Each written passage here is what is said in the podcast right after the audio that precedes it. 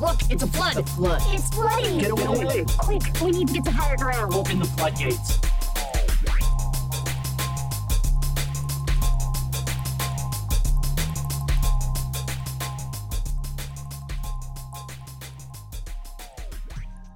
Yeah, I had this wild thing happen to me earlier this week, right? So I'm out on my way home from a delivery, driving a back road, right? You always have wild shit happen to you on these deliveries, dog. So I'm, I get to this crossroad. Does DoorDash come with life insurance? I'm just asking. No. It's not. That's clearly that wasn't a serious question. anyway, go ahead. 1099, feel so fine. Please don't hit me just one more time. So you was out dashing. yeah, and um, you know I'm going through a neighborhood road. I I, I don't have a stop sign. You know, it's, there's there's a straight straight road, and then there's a road on my right. Uh oh. There is there's no left road. Okay. No left So there, there's no left so turn I- off, It's straight and then or right. a perpendicular right. Yes, like a T. Yes. Like, a, but So not a I'm- T because there's no other end to the T. So it's more like an R, but we don't know how that right turn ends, so we can't really assume what the R looks like. want, all right. So if I mean, if it was like a an E, Sanskrit. but without the top and the bottom. anyway, there you go. anyway, anyway. Anyway, so um, I get I'm driving and You're there's driving. no stop sign. Then all of a sudden I see this SUV speed out from this cross sign, and like I said, there is no other street. So this guy just straight up drove into a fucking grass hill in front Wait. of someone's house. Wait. Full speed. okay, so I so he came from the right, that right turn that doesn't that doesn't go anywhere to the Well, left. no, it, it, for me it was a turn. For him, he's just driving fucking Yeah, straight. he's coming from that turn. So and drove straight into a hill in front of somebody house. Yeah, and uh, like he wasn't going slow. Like I had to slam on the brakes So this didn't happen as you passed. This happened and you had in to like crank to a stop really yes. quick. Right? So you just la la la la la, you know, drumming along to whatever it is your white boy heart desires at the Drumming along to the Joe Rogan podcast. So you drumming along to the Joe Rogan podcast, wondering, you know, how long it's gonna take before Joe calls somebody out on their xenophobic nonsense, right? And and then you have to woo pump your brakes way before Joe Rogan will ever pump his brakes when somebody on his podcast and is saying some outlandish this shit. like this like grass hill to like a 45 degree angle, right? I like how you cut me off because I was shading Joe Rogan, but that's fine. No, the car you goes. Can keep, you can keep shading Joe Rogan. So the car goes full jackass up the So hill. four, like 45 degree angle, and I'm just sitting So there. wait, what kind of van? What kind of van are we talking? it was a SUV, It was a S. So like, what kind of SUV? Like a Kia? mid-size SUV. Like a Kia, a Ford? Like I, I want to know what like kind of drivetrain we're talking about as we're riding up this hill here. It's not a suburban. No. it's smaller than a suburban. Smaller. Okay, so did it ramp up the fucking hill or did it just like smash into no, that it, shit it, like, a brick wall? Smashed and then ramped. And he just kind of like stood s- there, and I'm I'm just staring at him with my lights on and my hands up, just like wow. what the fuck? Obviously, see he wanted him- you to call him somebody. No, no, no, no. He just puts it in reverse, what? backs out, What? and you see like his bumper and everything like fucking falling off. Yes, like like a and bad he just TV show. And you know what I do? Drive past and don't say a fucking word. I minded my business. I did my own goddamn business. Which just means that my levels of common sense are rising up. and crashing, Crashing into the hill. I no, yeah, crashing crashing through. Into Uh, the hill. What's up, everybody? This is Doc, And and we are the Flood, the show that takes our pop perspective But culture and context. and try to make the mainstream make sense. because if we don't make sense, we don't make dollars. holla holla if you're new here because if you're new here what that actually means is we are a pop culture digest that comes to you once twice maybe three times a week if you're lucky and we try to take what's happening in the mainstream and dissect it so that it's a little bit more understandable.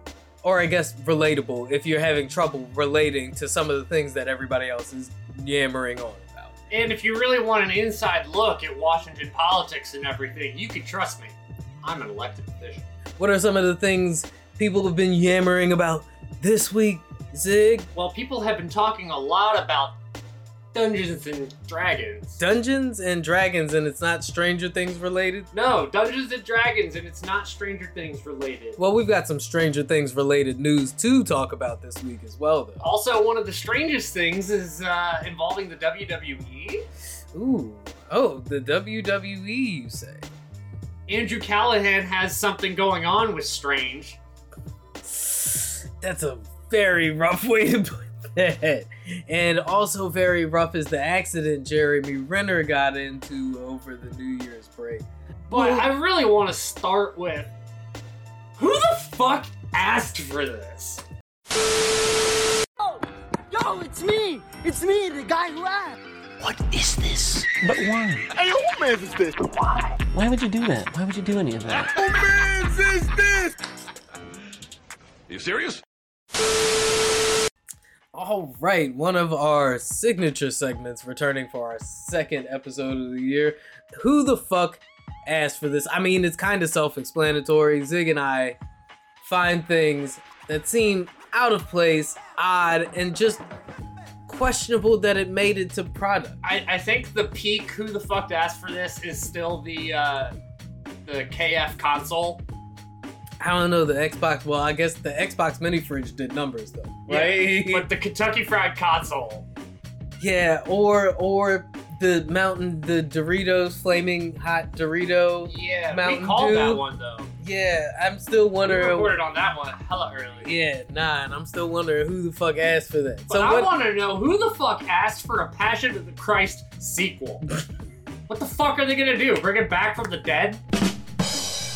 this is a perfect who the fuck asked for this because it's really like, yeah, where do you go from here? I, Right? Like, okay, so it's all right. So it's like the, the Game of Thrones thing, House of the Dragon. They already have the script. They can't really fuck it no, up. no, you know what it's gonna be? It's gonna be that that time span, what, 13 to 33 that Jesus went missing, right? No, no, no, no, no, no, no, no. So it turns out that it is actually going to be called Passion of the Christ Resurrection. My first thought was the movie Tupac Resurrection. for Wait, starters. Wait, did he get resurrected in the first movie? Did that not cover the resurrection? I don't remember. No, he died. It was just the death.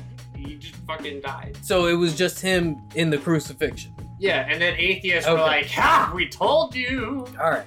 So so okay, so I see what Mel is doing. I see is Mel Gibson directing this one too? Okay, I see what he's doing. He's pulling a James Cameron. Dog. We so all right, look, had I had actually seen the movie because here's where I admit Passion of the Christ is a Catholic snuff film. yeah, I'm not gonna watch it, dog. It's it's hard enough. And this is coming from somebody who traditionally grew up in a household where we watch Roots every February, right? Um, They fucked Jesus up. have you seen Roots? it's about to be February. I'm sure you could catch it on some streaming service. But yes, they did. That whipping scene is people brought kids to that movie, dog.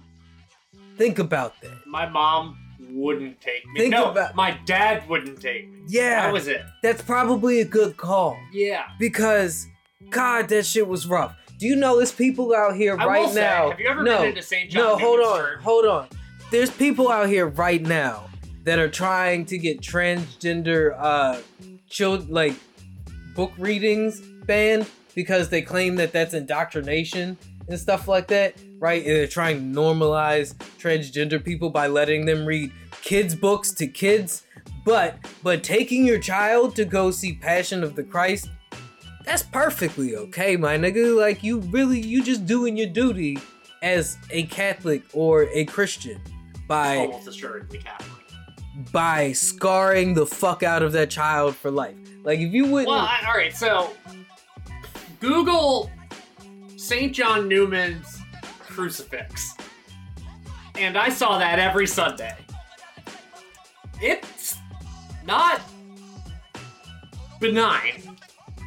I mean, Catholic imagery, period, right, is meant to kind of leave lasting PTSD, especially when you get into like the Revelation It shit. feels good, and- and you know if that's a sin. Well, like remember uh in the early what uh dog, what was it? Like the 1700s, like the whole Reformation movement That and all that the uh, Calvinist and shit. late 14, 1500s. Okay, so I was off by like 300 years. That's not the point. This is not a historical podcast. But no, ser- sometimes. Yeah, that's like totally fine, right? well, okay, so that is a very typical um depiction of Jesus on the cross, right? So just from that alone though, right? Like there's not even any Typical depiction, and that's still pretty grotesque. That is pretty tame from some of the depictions of Jesus on the cross that I've seen.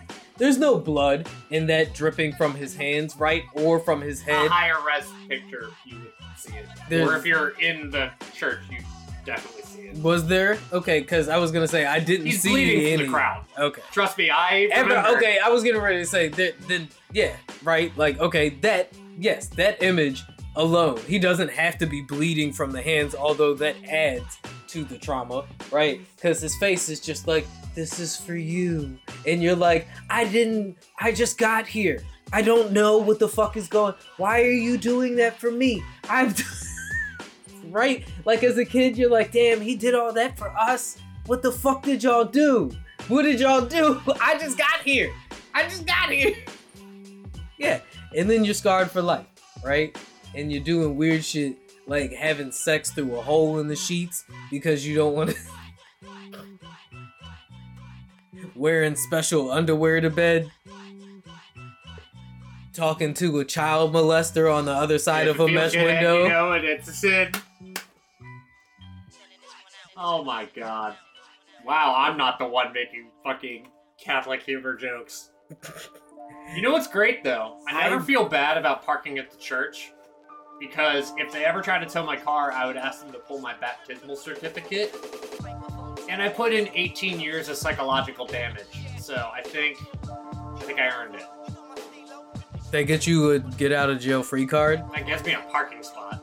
I was gonna say because then black people should have like free parking like everywhere, right? I am fine with that. As long I as don't- have my free parking at the church. I don't think that that's a fair trade for reparations, like free parking. What if it's like, you know, in an NBA trade, like, you know, it's like getting a second round pick thrown in. You guys like, oh, and, and all right, fine. Well, we'll give you free parking too.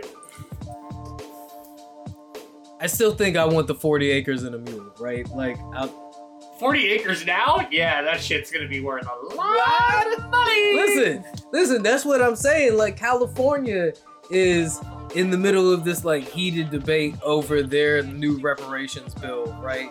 Um, which I think would see the black residents of California over a period of time getting the equivalent of like four hundred thousand dollars. Um, I'm just like, get them niggas some real estate. you got all these. You want to? Oh no, you want a real hot take? You want a real hot take? Snatch up all of that unused real estate from them foreign nationals, right? Ban foreign nationals owning real estate in America without having citizenship, and uh, divvy that out to all of the black citizens.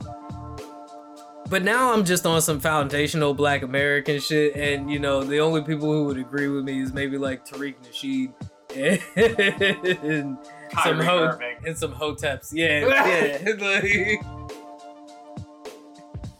But anyway, who the fuck asked for a Passion of the Christ sequel? Like, why? Did you see all of the tweets where it was like, um, Passion of the Christ 2? Like, of course, Passion of the Christ 2, Electric Boogaloo, Passion of the Christ 2, A Lost World. Like, so, so, do you think this is for the evangelical crowd or for the Catholic crowd? these always are the Catholic crowd. You think it's, you think this will appeal more to the Catholic crowd? Yeah. Because I feel like right now, especially like if you look at like it hurts less than flagellating yourself. if you look at Trump evangelicals, right? That's their whole thing is like Jesus is coming, right? Like he's coming back, and that's why all of like the gay grooming and stuff needs to be like corrected. That's what the whole Q thing was about. They're snatching the kids, but Jesus is coming back, and so is JFK Jr. and um, Donald is gonna uh, snatch the the crown back from Joe Biden, and we're gonna lock the Democrats up and drain the swamp, right? Um, well, I mean, we've been waiting 2010 years uh, for Jesus to come back. What makes people so narcissistic that he's going to show up in our lifetimes? well, you remember what happened when Tupac Resurrection came out? Well, the whole Everybody seven- was did like- that come out in 2003. yeah, it was. Oh my God, the seven-day period. Yo, exactly. People went nuts, right? And they were like, "This look, Tupac gonna come out of hiding with Athena and and uh, the like the investi- the interrogation room in this video Yeah. adds up to seven. but that never happened, right? So, do you For think? everybody listening, Jesus was in fact a historical figure. He did exist. He was a person. I would like to point out that only a week ago, this man made fun of me for observing things from the hoodoo faith and system. I make fun of you. Um, but you believe Jesus is a historical, a realistic historical figure. he is a historical figure. There is somebody. There was somebody Okay. named Jesus of Nazareth who walked. I know a Jesus. Um, Is it pronounced Jesus? he's also a carpenter. Well, Oh. it wasn't. It wasn't pronounced Jesus. It was probably pronounced Jeezy? Joshua. Jeezy. Hey, listen, listen. Like, like Jesus of Nazareth, young Jeezy the Snowman has also made miracles happen. and liberated Atlanta. Um, he's liberated himself from the white supremacist patriarchal system that we know as capitalist America, which I would say is equivalent to flipping the tables in the temple, right? Um, Young Jeezy Christo. I would say every day in the hood, a black man that gets paid is making miracles happen the same way that Jesus. did. Anyway, Ah, oh, oh, but that's too real for y'all.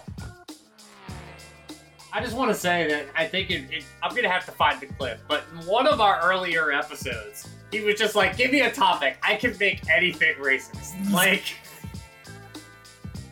and it's true. Because everything is racist.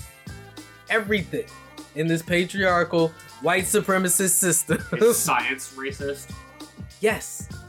Foundationally, have you ever heard of eugenics?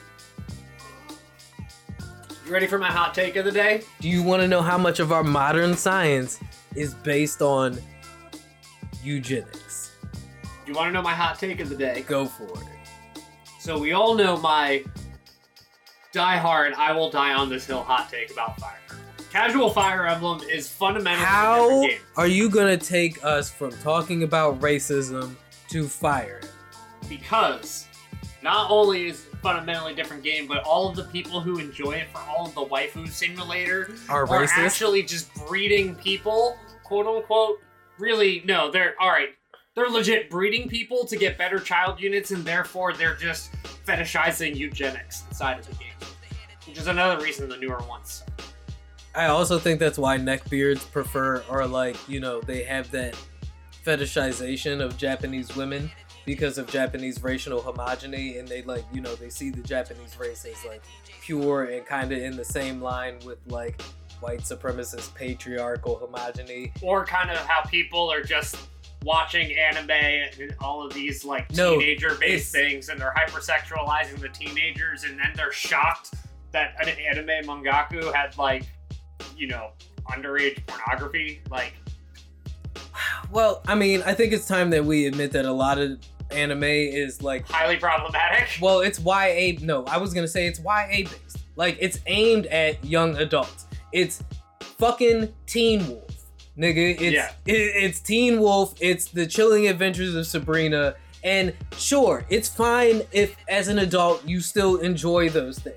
It's not okay for you to sexualize kids, even though the Chilling of Adventures of Sabrina and Euphoria definitely did. High School of the Dead.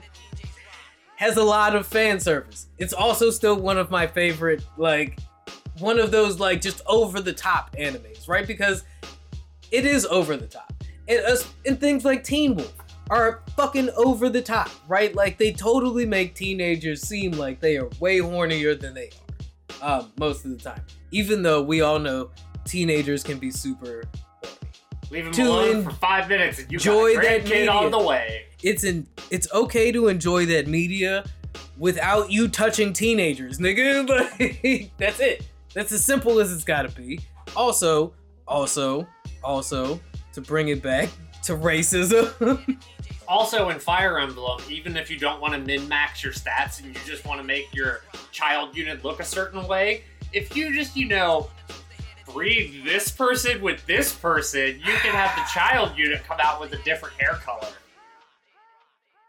so the hair color is not as problematic as you saying repeatedly over and over again, breed the child unit. I know, because that's what you are fucking doing. You're making sure that these two people get into a close enough support relationship to where they get married to when you get to the time jump, the child unit. So I'm having problems with this because you're making it sound like The Sims, but in a very like uncomfortable way. It is The Sims in a very uncomfortable way. My DS asked me to blow into it. You remember me telling you that? that just seems like You want to know why it seems like did? very so to ill strengthen the like- bond with my waifu. And as soon So- as it asked me to do that, I closed the DS and I never turned it back on. You're a fucking lie. Nope. I sold it. You're fucking lying. Because I was gonna say, what the real issue here is the is the fact that you are playing this game. I've seen some of the like dating sims, and I know that they're like a big thing, and they're becoming like a bigger thing amongst like the the youth and everything like that over here. And I know that they're a big thing like overseas and stuff. I gotta tell you, Fire Emblem as a franchise Is it a dating sim? did not do that. It's not a dating sim. No, it was only until Awakening when they had like Yeah, because you're having your awakening. where they had time skip uh, child units. I don't like the phrase child unit. It's It's- literally what they are. They're the kids of your party. Can't you just call them that? Because child unit makes it sound like something you could purchase on Wayfair for an absorbent amount of money that comes in the form of a storage bin.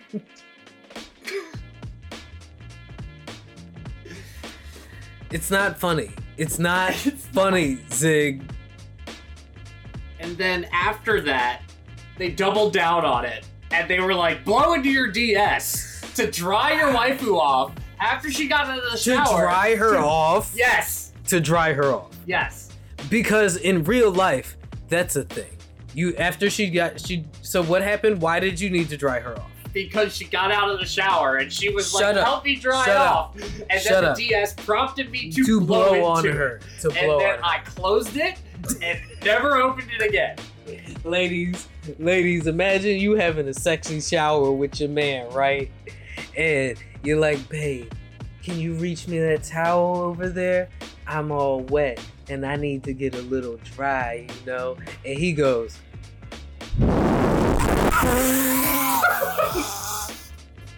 okay. So oh, here's the thing. how is that I- baby I No, love listen, old Fire Emblem so much. The strategy, it's like the story was No, so epic. that's not and that's not what I want to know. What I want to know is, do you like it when you know you get hot and heavy with your lady, right? And she's kissing all over you, and she getting you know real snuggly on your neck, and she leans back and she blows in your ear slightly. Like, is that what does it for you? Because that's what Fire Emblem thought, right? Like, and I'm not kink shaming, right? Like maybe that's some people think. Maybe they like you know those light, soft touches. Like soft touches, that's a that's a type, right? That's a type. There's people out there that like the tickles and the feathers traced across their body and all that shit. Um, so maybe maybe Fire Emblem was on this. but could you imagine you in your room, you playing on your DS, 15 year old you is in your room playing on your DS, and uh, it- 3DS, so at this point I'm 25, 26. 3DS. And it's like blow on me. And you're like, DS, what? Blow on me, nigga. Come on, it's cool. Nobody's watching. It was. It Listen, was, don't make it I weird, bro. Just literally do it. Never opened it again. and then your I mom didn't, I walk didn't even in. put a different game in. I was like, this console is tainted. Like, Somebody walk in the room and you just like, you know what the worst thing is? In like Fire Emblem, No. like where where like min maxing your stats like really matters. But then the moment it was like blow into the DS, I'm like, nope, too far. I'm done. it's probably you know you know we're probably just making too much out of it it's really just nintendo you know making a callback. Like haha you remember how you guys thought you used to have to blow into the cartridges? And with that i think that'll be the end of who the fuck asked for this? Because i won't be going to see the uh resurrection um the same know way right. He moves the boulder. and takes a break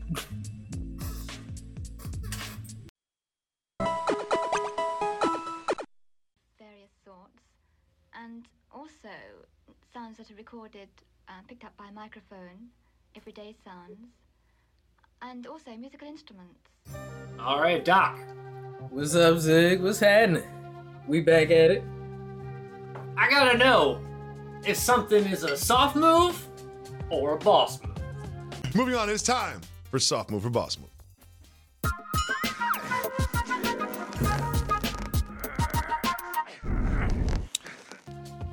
Ooh, so we coming back at it with that adopted Jalen and Jacoby segment.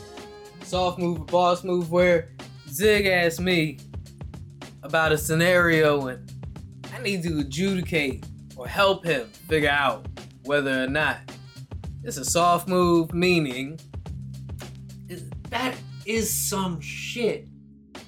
Or a boss move, meaning you are the shit. you pulled that off, you played that well. So have have you seen the uh, the the big meme going around this past week of the uh, the the the cop? Yes, the woman cop who was found to be sleeping with several of her Megan Hall, um, co-workers. yeah, and a sword sex romps with six colleagues. Former officer Megan Hall. Why they fire? I'm, okay, all right.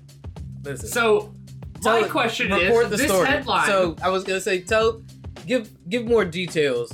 this the soft move listener. or the boss move is the husband of Megan Hall stands by his wife and tries to salvage their marriage after she was fired for having sordid sex romps with six colleagues as she shrugs off scandal and says it's time to move on. What police department was this? La Vergne Police Department in Tennessee. It's a lot to unpack here. Do, Right. do you want to see what the other officers looked like? I mean, I've seen what she looked like. She a little cutie, right? a lot of, I've seen a lot of memes comparing her to the rabbit from Zootopia. Oh, but This guy, oral. This guy, Oh, buddy. oral. Stop. Okay. This guy, All right. oral. This guy, sleeping with. She wait, she slept with that guy, Yeah, that one she was sleeping with, and he kind of looks like. Uh, and she just gave oral to the rest of the. uh, Um, hold on, let me let me see. This one definitely says he had sex with her. That one got uh, the Nancy Reagan.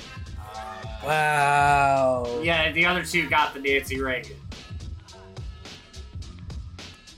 So It's a nice way to say it, right? I will let our listeners decide that. So here's how I feel about it. They've it. all been fired, by the way. They've all been. They've fired. all been Okay. fired. Well, that's good to know that equal equal treatment was given to all of the participating parties. Indeed, they were. Well, no, it wasn't because she gave oral to three dudes and then she banged one of them, right? Which makes me wonder what was so special about that one guy, right? Um, but that but that alone. I think they gave a lot of. This is a long article. with with that alone, just looking at um the Patrol officer Patrick Magliosho, who was suspended, admitted to having sex with Hall on multiple occasions. oh, Magliosho claimed he and his wife were in an open relationship with Hall. in an open re- okay so wow you just give it so he gets the boss move right because this isn't even out of the parameters for what his relationship bounds which also makes me wonder if this is what her and her husband with hall and her husband are into and if that's what they're into then i have to say boss move because like who knows what the fuck he doing Well, One- hold on, hold on. Maglioso, aka this guy, he Yes. might be smiling real big for a reason. He and his wife Yeah, might I- be yes, in an open relationship. Yes, yes, I get. That's what I I understood. That. What I'm saying is, he gets an automatic championship ring because uh, dude is out here living his life freely the way that he chooses to, and that's cool. So he didn't even violate. He his, could have been lying to his wife though. He didn't. No, apparently not. If they're in an open relationship, he do what he want. Listen, what I'm trying to say here is, fellas, if that's what if that's what you need, then you need to speak to your lady about it, and maybe maybe Hall and her, you know, significant other had the same kind of agreement, right? Like we are over here judging. I don't think it's fair to judge this lady. That is a fucking porn video. but you said she only gave oral to that dude. What I'm really getting at here is I don't personally understand why this is news other than the fact that The meme. it's a meme, right? Because she is a very tiny, and it's like, it almost seems like an OnlyFans kind of thing or a Pornhub kind of thing, depending on what side of the millennial Zoomer spectrum you fall on. More like a chain of command kind of thing. I mean? At no point in that article does it say that they ran a train on this lady. Who's out? I feel the same way about this cop that I feel about the whole Meg the Stallion thing.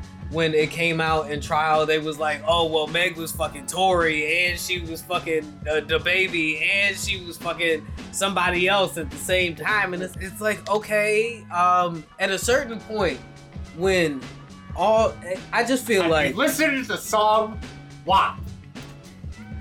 I just like okay. So as a dude, as a dude, I personally feel like when you when you start naming like all the dudes that have like in a circle that have like slept with this girl, at what point is the girl still a slut and not like um, a Mac? Right? Because it's like, is she fucking you and all your homies? Is that her being loose or is that her having game? Because damn, she done ran through all y'all niggas. Like, I don't understand.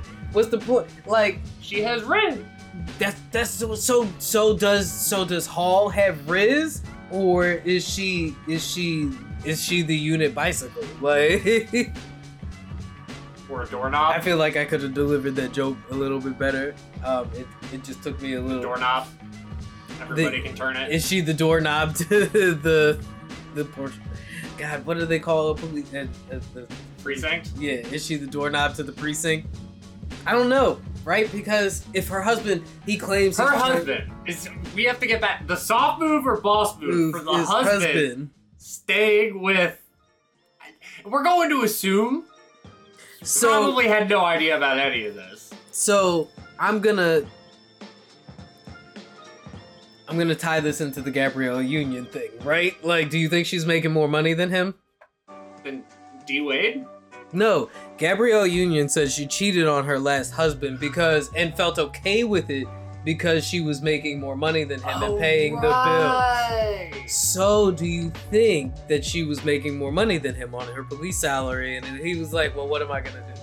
Let me see. I think it might actually say what he does for a living. Also, how do you feel about Gabrielle Union being like it was okay because I was making more money? Uh, I think that's fucked up. Personally, 50 Cent called it ho shit, and I have to agree. yeah. Um, I, I said that I like I said this shit on Twitter, right? I was like, it's a double standard. Can we stop admitting? Can we stop and admit finally that men and women are the same and everybody dirty? Like, just like like let's just admit it, y'all. Like, let's stop playing around and pretending like oh men do this but women do that and it's different. Like. If we we can all agree that it be some broke bitches out here that expect niggas with like six figures, right? Like you living at home on a mattress, don't have a bed frame, right? and your TV is on an IKEA stand, but you do got to drive a Mercedes and be able to pay for dinner So- and your rent. her um, husband, Jedediah. His name is Jedediah. Jedediah. Does he build houses? The son of a pastor. Uh, that Was doesn't it- surprise me. Quote, wasn't really on board and instead confronted his wife of four years for cheating. So what I'm about to say is gonna sound wild based off of what I have said previously. DailyMail.com can reveal big hearted Jedediah, 28, a former state park ranger with a master's degree from Middle Tennessee State University, is sticking with his wife and trying to work through their problem. He's a state park ranger, Former. former state park ranger. The pair have been sweethearts since their college days, got married in November 2018, and in March of last year, bought their first family home in Manchester, 60 miles south of the Music City. So he knows what kind of freak she is. They've been together since college, it said. He knows what kind of freak she is. Based off of this new information, I'm going to call this a soft move. Nigga, what the fuck is you doing? I'm sorry. Hold on, right? Like, alright, listen. I get that you've been with Shorty for a long time, and I might be able to excuse one incident of cheating. This is a small police department, dog. Like, it's not, that's why this is big news, right? Because it's a small police department. It's not like this shit doesn't happen in police departments across the country, right? But this just happens to be funny because of the meme ability. Like, Yes. Shorty literally looked like the rabbit from Zootopia, and she is getting smashed by Mr. T in the game. Like, let's let's keep it a whole band. And and her nigga is secretly a cop. dog. Like, so maybe this is a boss move. Maybe he's like, maybe he's been awakened. No, he, Um, he's, he's been playing Fire Emblem, and he's like, you know what? Actually, I'm okay with this, but why didn't you tell me? if you wanted to get smashed by big black police officers because you know you want to make a difference in the system, then I'm okay with that. Do you think he has B? Hold on, wait, wait. Do you think he has BLM in his bio? Jedediah was in training for the Tennessee Highway Patrol, but decided to pull out because of the scandal engulfing his spouse and instead took a job as a deputy.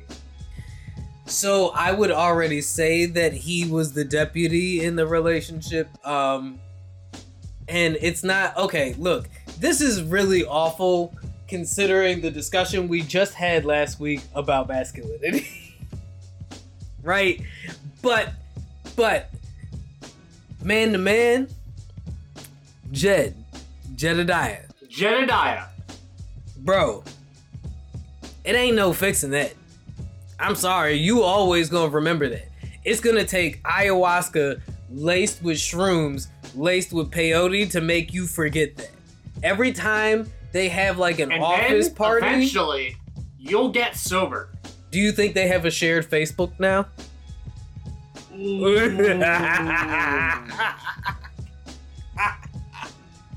Yo, fuck out of here, dog. Nah, I'm sorry. Listen, like I was saying earlier, everybody make mistakes. he probably he, maybe maybe he's forgiven her because he cheated, right? And she just didn't find out about reported it. knowing that Hall unloaded her gun and dry fired her gun at her head so she could hear what it sounded like. I said she was a freak also earlier. reported knowing that Hall voiced harmful thoughts and on multiple occasions said that she should not be alone. So this isn't funny anymore. No, You it is just not. you just made it not funny. I'm, I'm just reading through this. So it was always not funny. Um maybe that's why her husband is staying with her because she has now expressed the uh mental health aspect of all of this, which puts a whole different perspective into the situation. Right now, we can't just look at it as, oh, she's a freak and they was all having free love fun. No, they weren't. Maglioso, who revealed that his wife Amy got involved in spring 2022 in a bungled attempt to coax Jedediah into a night of bed swapping. Maglioso told Patton that at one party, Hall and Maglioso's wife started kissing, and Hall's husband, Jedediah, came into the room and seemed upset. Her husband was never down for the He was shits. never down for this. He was never down Never for the down for shits. this. So he's not helping the fact that this is a soft move, dog. Well, like, Maglioso's not helping because he admitted to pouring vodka down Hall's throat and having drunken sex with her at a Girls Gone Wild party on board a colleague's houseboat to celebrate Memorial Day. okay, so That guy still got a boss move? I am. Hold on, no, because I am hard confirming Jedediah's soft move. Because how the fuck do you let your wife go to a Girls Gone Wild party? Now, now, now, now, to By play yourself. to play devil's advocate. If she was like, it's a bachelorette party, it's me and the girls, and we're going on a houseboat, and there's not gonna be any men except for the crew, right? Like, even the crew is enough to like send a like a trigger warning up in my dude brain, like, oh yeah, When Patton quizzed Hall about the raucous bash, she confirmed her bikini top had come off in the hot tub and that she had been so drunk she fell down a flight of stairs. Hall admitted further booty calls with Lugo and McGowan, whom, it later transpired, was the source of the original whistleblower's tip received by Mayor Cole's office. So she's got a problem, right? It sounds like she has an alcohol problem on top of maybe A like a sex problem? addiction that is probably increased by the influence of alcohol. In that case, right, like I'm still calling it a soft move to stay with her, like because if you care about her, you can help her as a person, but if you care about yourself, you also need to separate yourself from the situation, dog. Like, there's no. Listen, I wholly believe in breaking up with somebody and still staying in contact with them because you care about them, right? Like, you can believe that a connection with a person is a good thing, but you do not have to be invested in that connection with that person, right? Like, not in the sense that you maintain some kind of title status with that person, right? Like, if he's really worried about her, he could be like, look, this can't happen anymore, but I'm gonna see that you get the help that you need, right? Hall was open about her relationships with the other officers and once bragged about one cop's manhood after performing oral sex on him while on duty, according to the report. Do you think it was the first dude that you showed me? Yo. Listen. just to just to give everybody a description of what he looked like.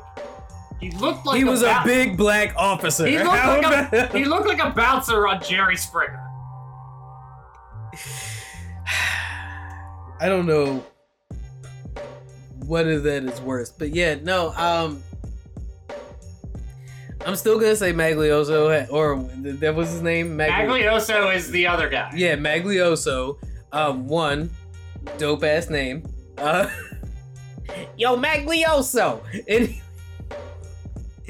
he still gets his boss move, right? Because Don't expect somebody named Maglioso in Tennessee. I was like, that sounds like someone from Staten Island. uh, right, right, like an Italian cop named Maglioso in Tennessee in an open relationship, like that. Dude, Why do you vote red? he might he might not have. Dog, it sounds like Maglioso might be a secret Biden supporter, right? He's like, I still back the blue, right? But I back the, blue. We're so fucking good at this.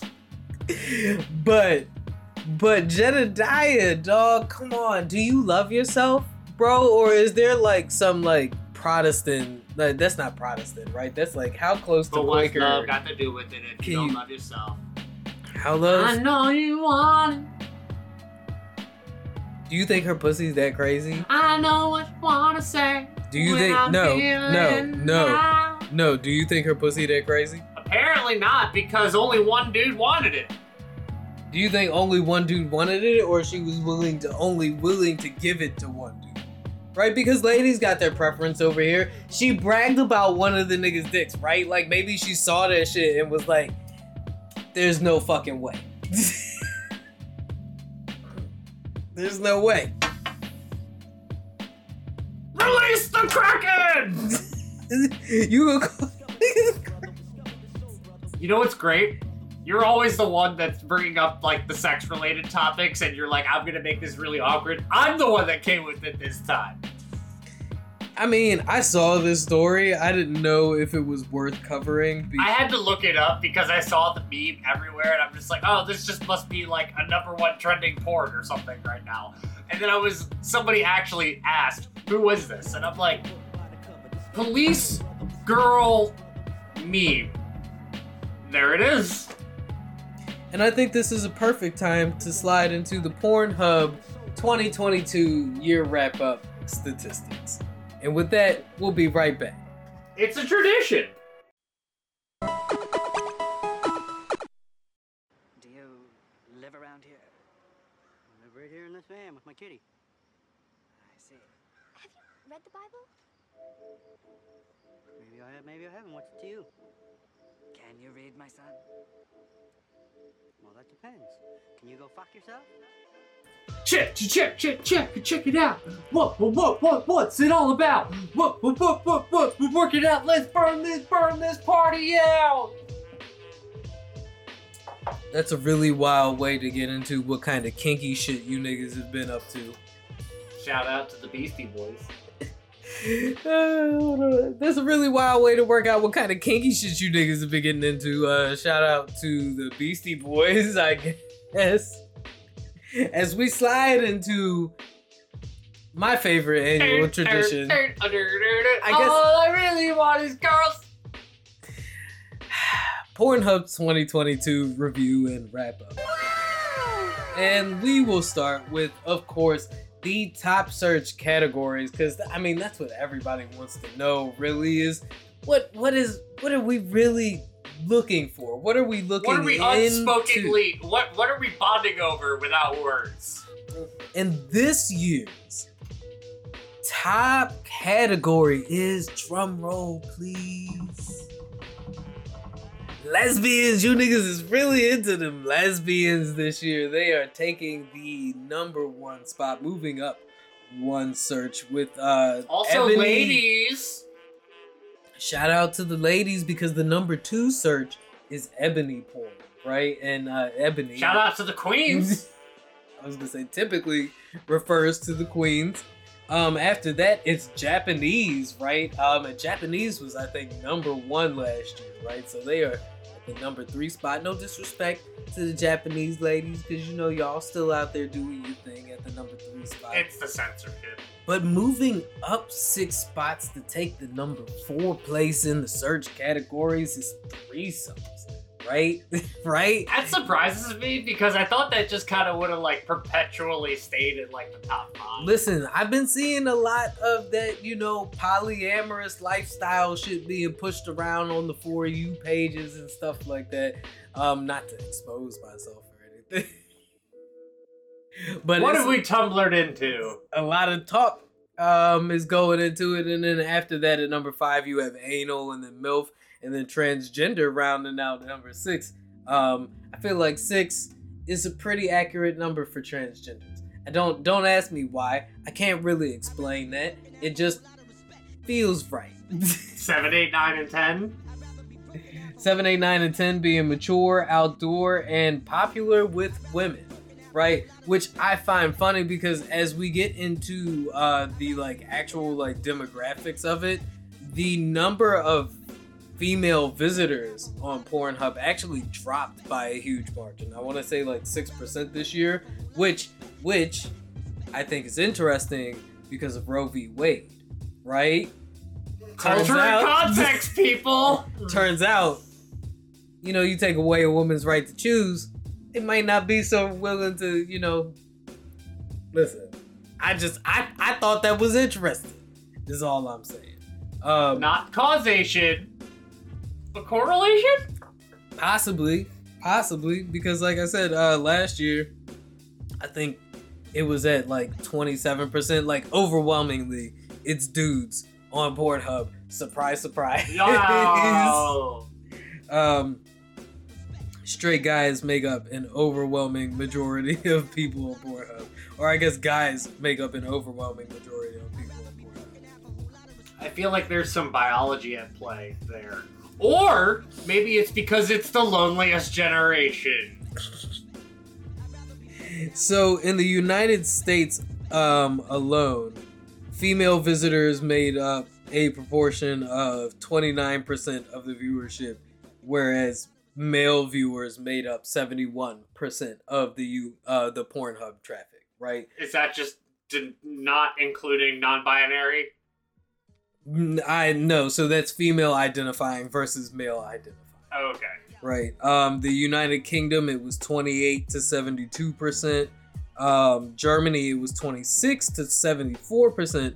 But the the country that had the highest equivalency was the Philippines, right, where it was 53 percent female traffic versus 47 percent male. traffic. Wow! Filipino women sound like freaks.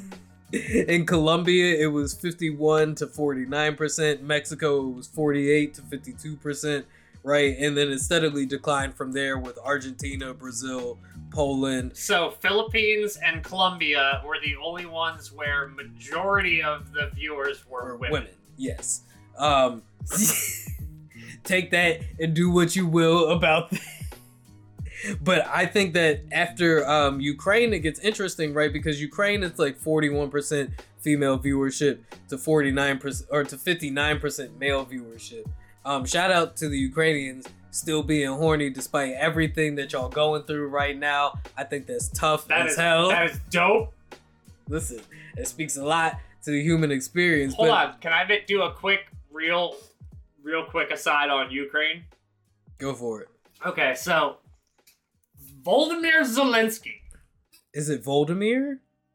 uh, Volodymyr, President I'm not gonna Zelensky. press you on it. Go ahead.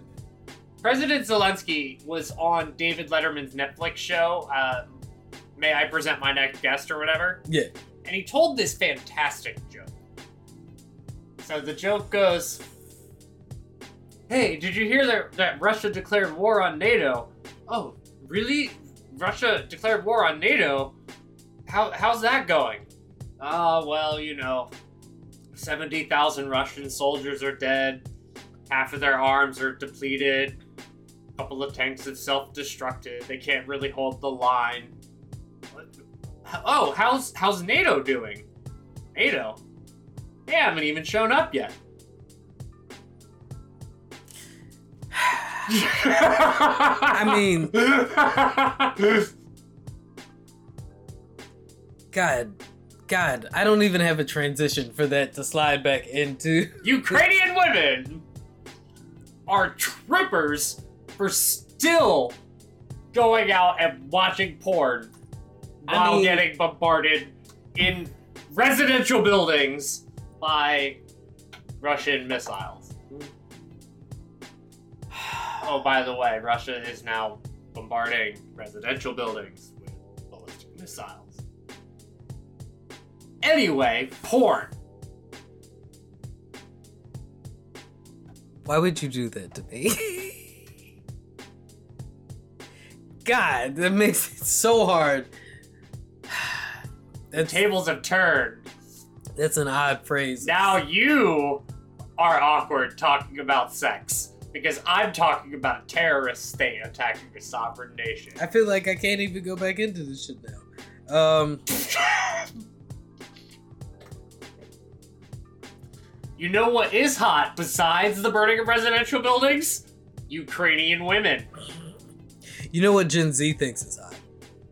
According to Pornhub's year statistics and review, uh, 18 to the 18 to 24 demographic, which they have labeled as Gen Z, finds uh, threesomes hot. So they were probably the leading pushers in the threesome category. Although That- Generation Y, the millennial generation, uh, 25 to 34. Threesomes did come in at second, uh, but Asian uh, came in at number one for millennials because you weebs um, are really out there pushing these Asian stereotypes. better than furry. Gen Z was also into virtual reality porn uh, this year, which I think is, you know, uh, That's probably generational. it's. Facebook propaganda. Uh, Uh, okay. Shout out to the metaverse. Zuckerberg, you will do what you will. They were also into cartoons, cosplay, and uncensored hentai, as well as vertical video, which I think is generational. Because Yeah. coming up, you would get your ass dragged for filming some shit in vertical video, but you TikTok motherfuckers and you real lovers and you story watchers just y'all y'all love y'all vertical videos right like i mean as far as millennials go like i said it was asians threesomes then milfs then feet listen i'm gonna stop here i'm gonna stop you here because i think it's time to admit that i'm not i'm not here to kink shame right but i gotta ask you feet niggas like what it is I I I, I don't, i don't get, it. I don't get it. I don't get it. There's a lot of kinks that like I'm willing to be like, okay, I can understand that. in the right context, maybe. defeat that it doesn't make sense for me. No, I'm not. I'm not here for it. After that, it was virtual reality, right? Well, hold on. I want to say, like, a woman who's wearing like heels that makes her legs look great. Like, yeah, that's that's awesome. that's not feet though. That's But shoes yeah, like- and legs, right? That's not. That's not toes and like. yeah, like that whole thing. heel. I don't get. Uh, Gen X was really into the cream pies, and then it was milfs for them, and then scissoring. Um, coming in at number four, though, surprisingly, was transgender.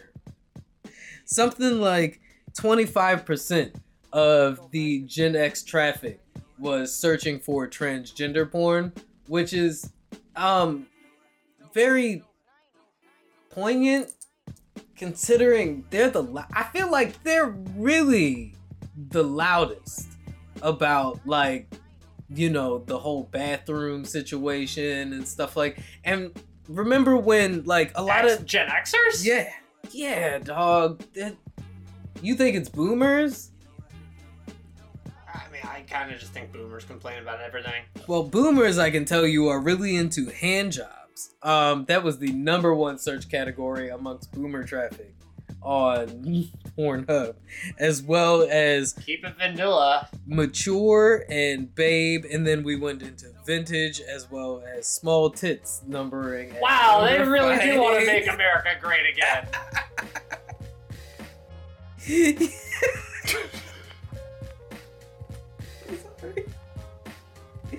Because it does feel very like Rock of Love. I guess those aren't small tits, right? Like, but, oh man. Rounding out the statistics, my favorite part is always looking at state by state. what some of the top searches were and what some of the uh, wildest searches were. So in our home state, the top search term uh, this year was ASMR, right? Um, what's going on? ASMR. ASMR, porn. What? So like pussy sounds, like sounds of like dick sucking, like that kind of Oh. shit. Like I guess, right? Like I don't know. Not a, I'm not. I'm not one of the Marylanders out here searching up ASMR. I'm Catholic. I'm Catholic. Shut the fuck up. Uh, name a state and pick a state, and I'll tell you what their are. Tennessee. Tennessee, strap on.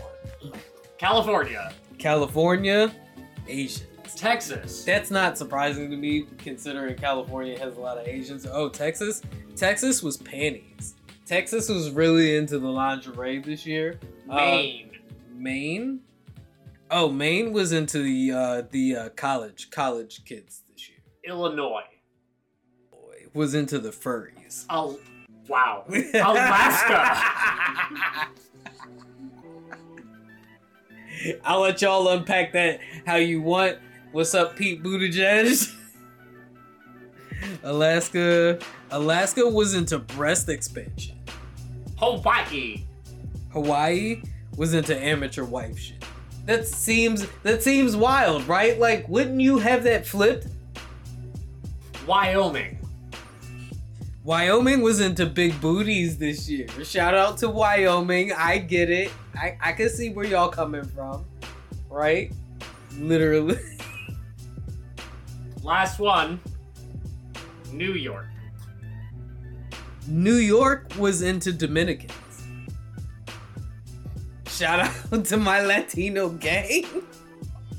Shout out to Mero. Latinos was big. So the South in general really had it in for uh, black porn. Lots of big black ass, lots of black BBC, big big ass. Here's a joke and a lot of historical context. Shout out to South Carolina for the gilf porn. I see you. the retirement community in South Carolina is going strong. Uh, what's above Tennessee? Hold on, where's my other map at? I gotta keep pulling up my other map. Is that Kentucky? What did I say was Kentucky earlier? Let me see. Kentucky, no, it's Kentucky. Kentucky uh, is into stepmoms, like really into the stepmom porn. Yo, but the South is like all blacks. like Louisiana is black. What's above Louisiana? Oklahoma and uh, Kansas was really into the anime and the hentai. So it makes me wonder if like Oklahoma and Kansas have really big Asian populations. Cause To, to throw back the TK, r slash are the streets all right? uh, Colorado was really into the goth porn this year, right? Which makes me a little uncomfortable about Colorado knowing you guys' history, right? I mean, y'all got a lot of weed out there though, and shrooms is legal. Utah is really into the Mormon porn, and um, yeah. Don't say. Arizona is really into showers, and it doesn't say it doesn't specify whether it's golden showers or not. So I I live in a desert. I was I gonna, think they'll take either. I was gonna say, I think it's just hot in Arizona. Some people are like, you know, it would be nice. Steamy. You know, it would be really nice. Montana is really into leather, though. That makes sense. Does Fucking it? Cowboys, ranchers. That makes sense to you. I mean, Ted Turner literally is Why so fucking you- rich that he revived the buffalo population so he could hunt them for fun. I want to know what's really up with Oregon and in Illinois being into the furry porn, though. Like, Well, Oh, no. Illinois has got a big convention. it's not Illinois. yeah. It's Illinois is into dirty talk. It's Indianapolis. oh, Uh, Indiana. Indiana, my bad. Excuse me. It's Indiana. the land of Mike Pence and Pete Buttigieg. Yo. Indiana. They met in the middle there. They're like, oh, well, I'm not okay with you being fully gay. And he's like, unless, well, maybe if we meet halfway. unless it's part of your fursona. If it's Your fursona. Is that a thing? Yes, that's literally what they call it. That's what that's what it's called when um, you have your furry personality. what animal does. Mike Pence dress up as? Ooh, raccoon. I don't know if I feel a raccoon. You know, no, you don't feel raccoon for. My Now I'm just imagining him and Mario Brothers in the raccoon suit, just like in the Mike Tanuki Pence suit. fucking flying. In a Tanuki suit. Come on, he calls his wife mother, dog. He definitely dresses up as a. Oh my god. Do you think he's into like infant play? What does Pete Buttigieg show up dressed as? I feel like he shows up as a rabbit. No, Pete Buttigieg shows up dressed in blackface. It's like I don't know if he's been caught dressed in blackface yet. It just feels like it feels like he's someone who will get caught being done. in something in some kind of egregiously offensive costume. Yeah, I I feel like Pete Buttigieg is the type of person where if you deep dove his Facebook, you'd find some offensive cop like offensive costumes. I remember I was at uh, my family camp, Deer Valley, and I saw a very non-problematic version of somebody being Tupac.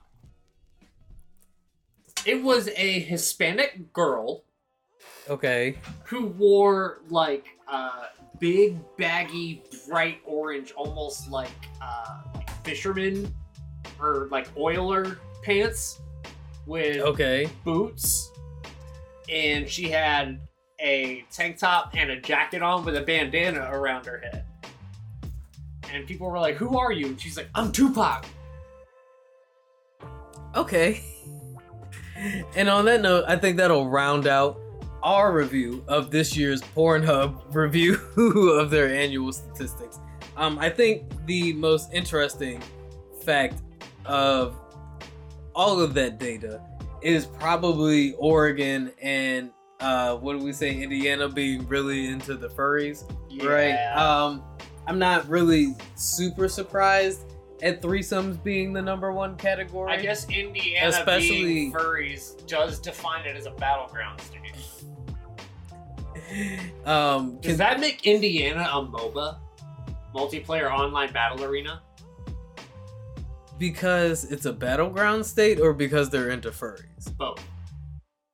Well, I can tell you that people across the nation were really into NCIS and Grey's Anatomy this year. Uh, that's right. Uh, switching data, we are moving into some of the most streamed TV shows and movies of last year, right? Like, I wanted to really take a look at what we were like the content excuse me i wanted to take a look at the content we were really consuming last year ncis and grey's anatomy spent a total of 47 weeks in nielsen's top 10 streaming uh, statistics Wow. My Right. first question is how many seasons are both of those shows? Um, I can tell you that they were viewed for a combined total of almost 58 billion minutes, as well as single episodes were streamed around 50,000 times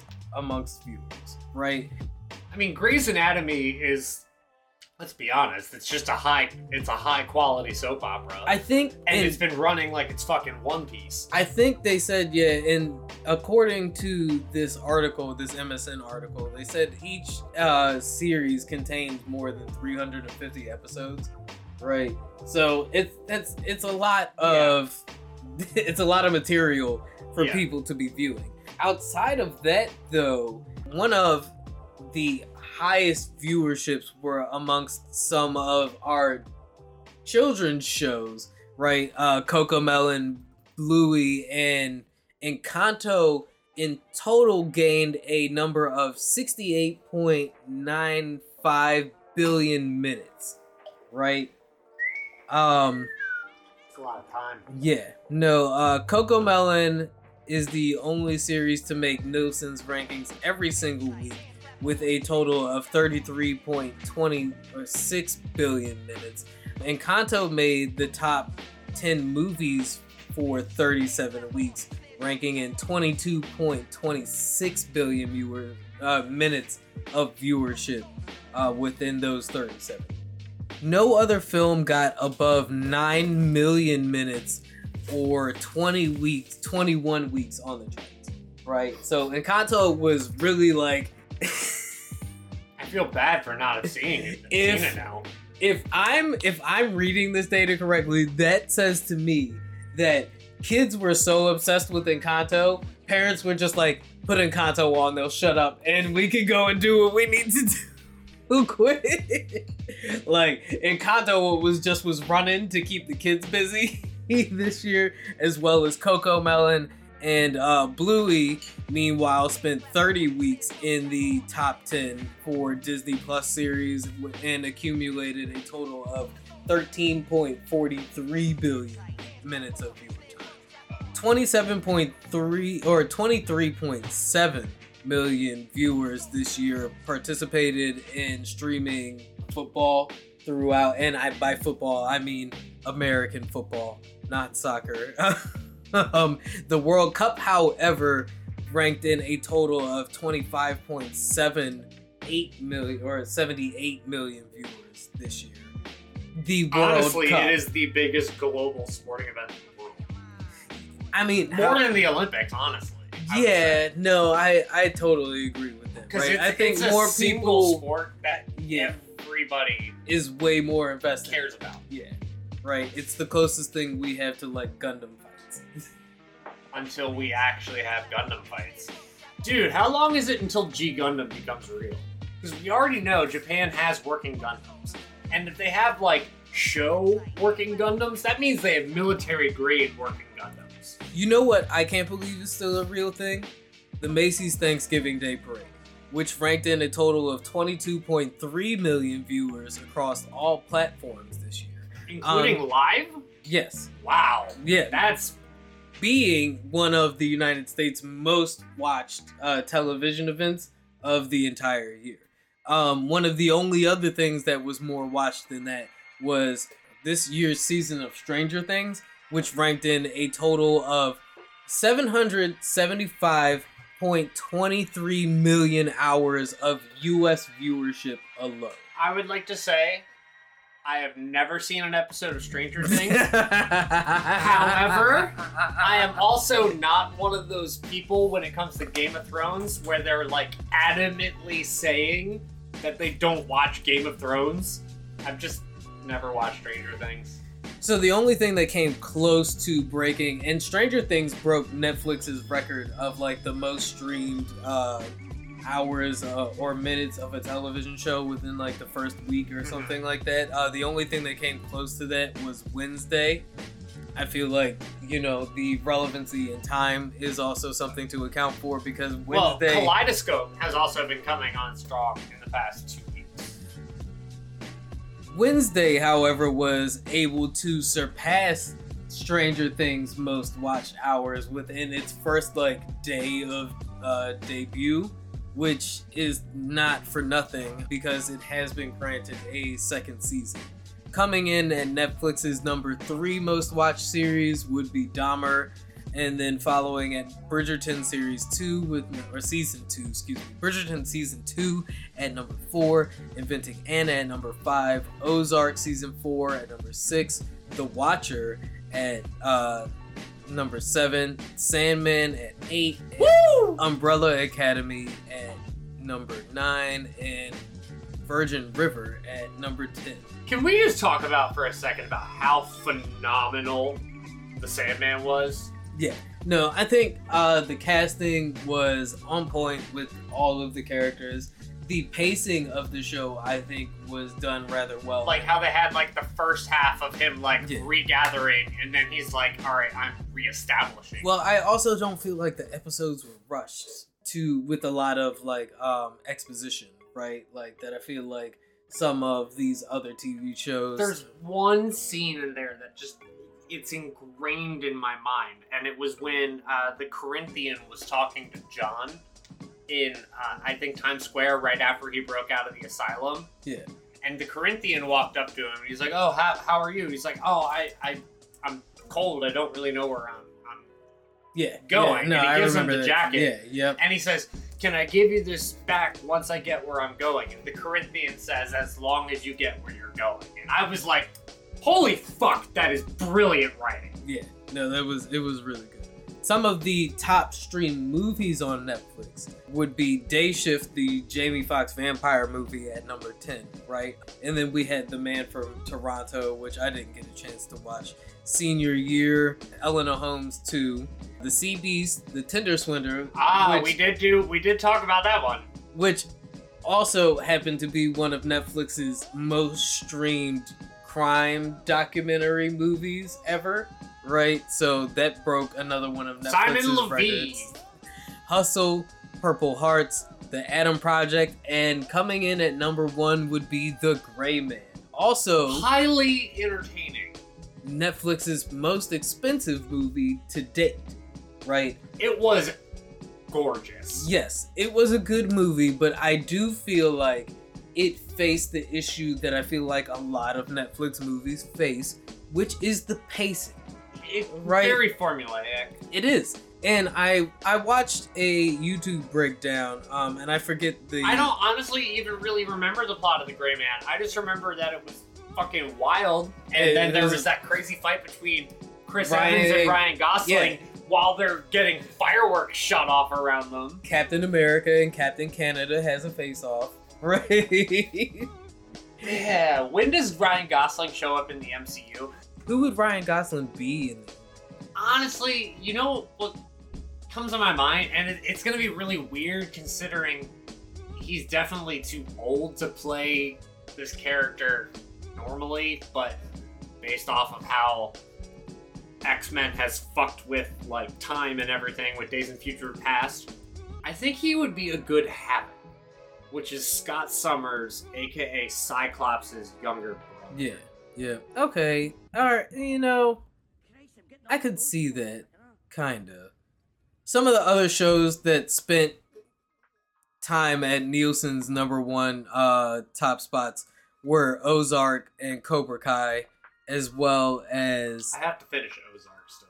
Turning Red for movies. You know, Turning Red was pretty high up there as far as like movies were concerned for a while in uh, Nielsen's top ratings. Manifest was also a pretty big show this year as far as Netflix goes. The Ultimatum, as well as Better Call Saul, spent a good time up there.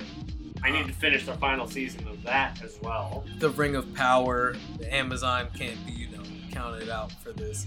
Um, but Netflix. Uh, they spent a fuck ton of money on that. as well as much as people complain that Netflix doesn't have anything to watch, Netflix dominated the Nielsen ratings this year. So As far as America was I, I wrote a little synopsis on my take on the Gray Man. It's a really fun action movie. Plot is pretty basic. Agent Ryan Gosling gets burned, and the FBI hires a psychopath, Chris Evans, to hunt him down. It's a nice refresher that Evans is more than just Steve Rogers, but didn't come across as him trying too hard to distance himself from ruining his performance. He played a good action villain, and that's what I expect from a one shot action movie. On the flip side, Gosling brought the suave swagger you expect from his performances, but it's a far cry from The Big Short or The Notebook. Basically, Jason Bourne, but you don't have to look at him the whole time and think, that's Ryan Gosling. The way you have to look at all of the Jason Bourne movies and go, oh, that's Matt Damon. Epic fight scenes, they fight inside of a fireworks show during Chinese New Year. It's wall to wall action, a goddamn roller coaster. Very fun movie. A great evening movie and a very easy watch. I give it a 4 out of 5. I mean, you're not wrong though. Like, it was a good movie, but it did feel very like it almost felt kind of sterile, right? As far as like action movies go. This is your cookie cutter action movie, but Yes. they made it really fucking pretty. Yes. Yep. Absolutely. It had iconic like format that we are used to from action movies, but it didn't feel Michael Bay ish, right? Like it didn't But it's feel. not memorable and it doesn't have like memorable No. moments the way that Die Hard. The only memorable moment in that is Ana de Armas, and that's just because she is a treasure wherever she is. The fight inside of the fireworks. Which which also featured Ana de Armas. The the fight My inside of the fireworks is up there along the same levels of Clive Owen having sex in the tank while fighting shooting people and shoot 'em up. Because that is one of the most incredible scenes. That How is one of the, farcical the most shoot 'em up. Um, one hundred percent. And that scene absolutely confirms that that movie is a farce because if you would, if you were questioning like whether this was supposed to be like on the level of like Equalizer or if No, this was it's a fucking hilarious movie. Do you remember that he like flips the fuck out? He's like, "Oh, this asshole isn't using his fucking turn signal," and he like flips his car over. it's almost like cranked, right? It's like British cranked. And I'm alright. Well, I no, okay, so Clive Owen. I miss Clive Owen. was that movie Children of Men? Was that not enough for you? Um, Uh, no, I loved him in Inside Man, which, by the way, is a Spike Lee jump. what I was going to say is for the uh, complaints that we all have about Netflix not having any actual content, right? They overwhelmingly dominated the top streaming services i- or the top content providers in the Nielsen range. Which does make me wonder. Yet, Disney Plus was the one that gained the most subscribers. Right. N- And and even right, Netflix also had their biggest drop in subscribers this year. And even with their biggest drop in subscribers of the entire time that they've been a streaming service, they still dominate the Nielsen ratings. It's like Disney Plus took one leg off of a spider. What were some of your Is that favorite a bad? Is that a bad illusion? No, no, no. What were some of your favorite things you streamed this year? Um. Okay. So I'm. Uh. This. This is. 'Cause I'm both going of to mine- avoid a tangent, but I've started One Piece. I was gonna say because both of mine were Netflix properties. So, uh, One Piece, Sandman. A lot of mine are like Funimation that I get through Hulu. Right. Which is, I guess, Disney. House of. Dragons, Okay. That was HBO Max, or right? Peace. Yeah, Peacemaker. Which is H- HBO Max. HBO. I watched all of the Marvel series except for Miss Marvel. I think Okay. none of them to me are like that. Like to me, I'm really just like WandaVision and Loki were phenomenal. Captain Falcon Soldier Dusty Winter Chan was pretty good, and then the other ones are pretty. What was the oh dude? What was the um one that was all in black and white? It just came out for like Halloween. Oh god damn it. That one was pretty good though. Content saturation with the Marvel Cinematic Universe. I just saw a meme the other day that was like doesn't care about or isn't invested in the Marvel universe any anymore, but keeps watching. Doctor Strange though was also one of the top streamed movies of the year, right? Yes, yes, I remember seeing that. That Doctor Strange was the number one streamed movie on Disney Plus.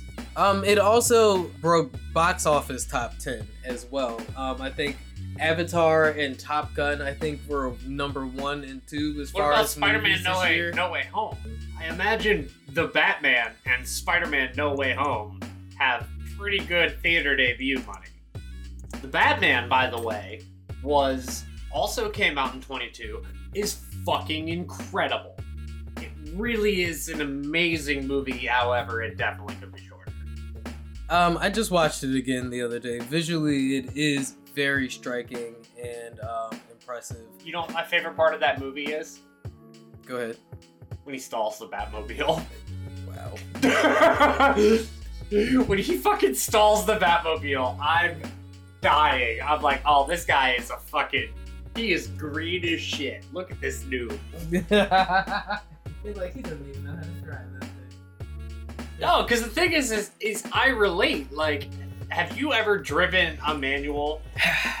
like, actually driven one? Here's where I have to admit that no, I have not. I So- have not even burdened myself with I, that. I, when I was learning how to drive, I know that feeling of just Right. like you can't even get the fucking car to start. Now, my question is: is do you think that was realistic? Do you think that Yes, I think that actually would be realistic because like he No, just no. started being Batman, so like his adrenaline's pumping. He's probably drove driven this car two or three times. no? I mean, do you think Robert Pattinson knows how to drive stick? Isn't he British? If Uh, he's think British, so. then yes, I would say yes. He knows how to drive stick ship. Up and down Nappy out. You wanna, you wanna, Give me a button tens. you wanna keep. you gonna keep going? Okay, so the number one movie in the box office this year was Maverick, actually, Top Gun. Uh, number two would be Black Panther: Wakanda Forever, right? I haven't Um, seen it yet. Not gonna lie. so I haven't Angela seen. Bassett won a Golden Globe for it. Though. Yes, I haven't seen either one of those movies, but I do think that that is very funny, considering that these are the domestic box office results, and the number one and two movies the were whitest movie and the blackest movie. Number three would be Doctor Strange, and then Avatar coming in at number four. I Avatar: still feel like that's fucking Schrodinger's box office movie. Like everybody I know, no one has actually watched it. It's made 401 million at the box office. Uh, Jurassic Park World Domination came in at number five with 376 million. And then we had Minions Rise of Gru coming in at 367 or 369 million. Then the Batman at number seven with 369 million as well. Thor: Love and Thunder at 343 million. Oh, must be best picture quality.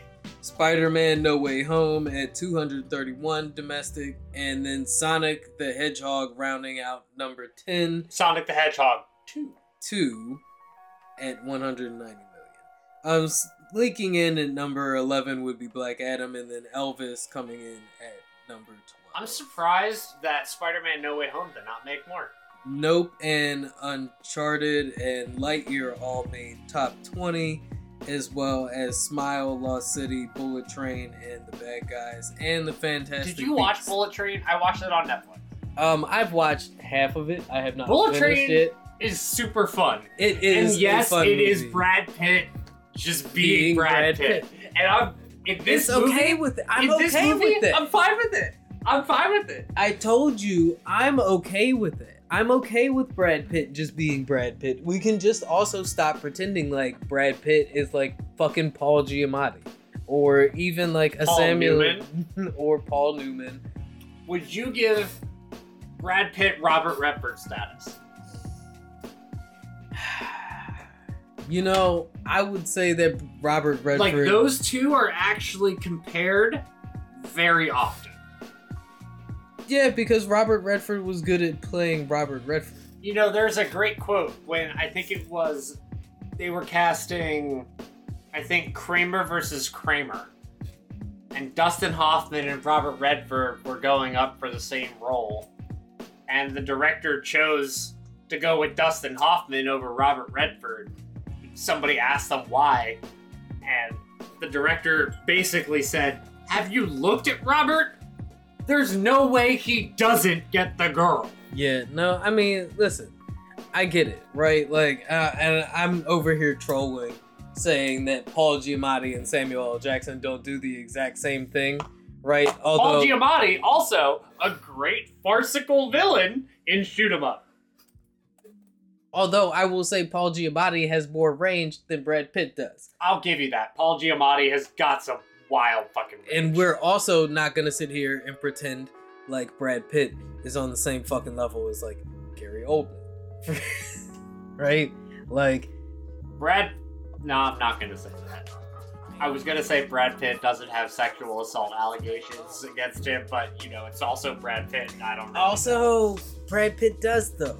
Like, not sexual assault allegations, but fucking Angelina Jolie has said that he he's a piece of shit. Like, in TLDR. Um, and you can take that for what you want. A lot of people were calling it Johnny The Depp Amber Heard. Like he point definitely did go through a really rough period. Like, also He's Like, from if- fucking Oklahoma. I'm okay. This is me stereotyping and overgeneralizing. But if I had to take the most progressive person from Oklahoma, I would still assume that that person would probably have some pretty problematic stances. I would Nigga, say it it's Oklahoma. Kevin Durant. It's Oklahoma. Not even really from Oklahoma. No, he's not.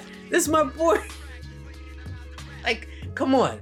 You can be progressive. in- Oklahoma progressive is not California progressive. All right, I have a question for you. Okay, go for it. What Brad Pitt role do you believe is the closest to real life Brad Pitt? Would And it it can't be Floyd from True Romance. Well, I- but that is. That's it. That's the answer. that is Brad Pitt. He's a fucking yogi from Oklahoma that smoked a whole lot of fucking pot.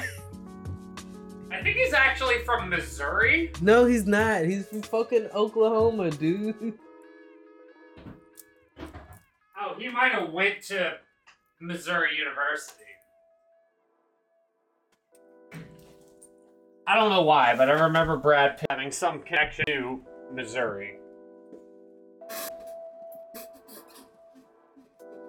I mean, Leo, like, you know, it, yeah, like, All right, what role do you think Leo is the most Leo? Is it Jordan Belfort? no, it might be Catch Me If You Can. I was about to say it's probably Frank Abagnale. it's probably Frank Abagnale. I'm definitely like, Or, or what's eating Gilbert Grape. hmm, the Aviator. yeah, no, uh, but listen, I, I, it's no disrespect to Brad Pitt. What Brad Pitt does, You know what I think the most well. Ben Affleck movie is? but he's no Christian Bale. like, all right, the best thing about Thor: Love and Thunder Could you see- was Christian Bale. could you see Brad Pitt doing American Psycho?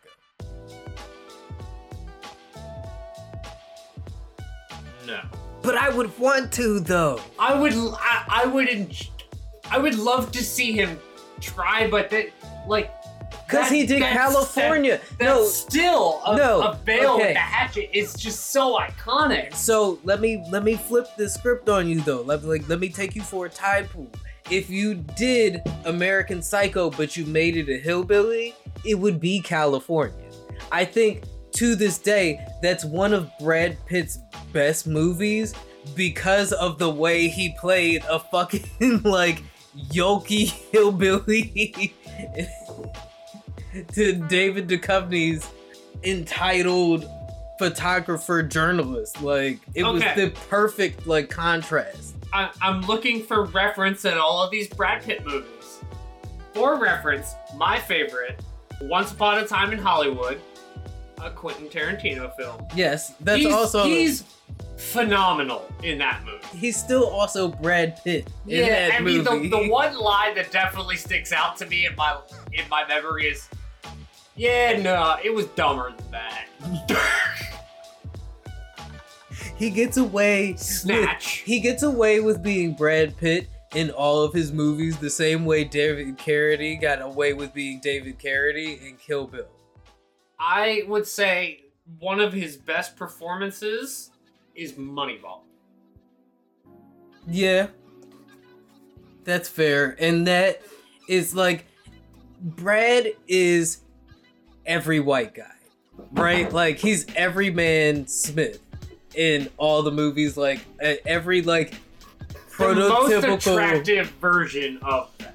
every prototypical white guy thinks that they are Brad Pitt when they are having their main character fantasy.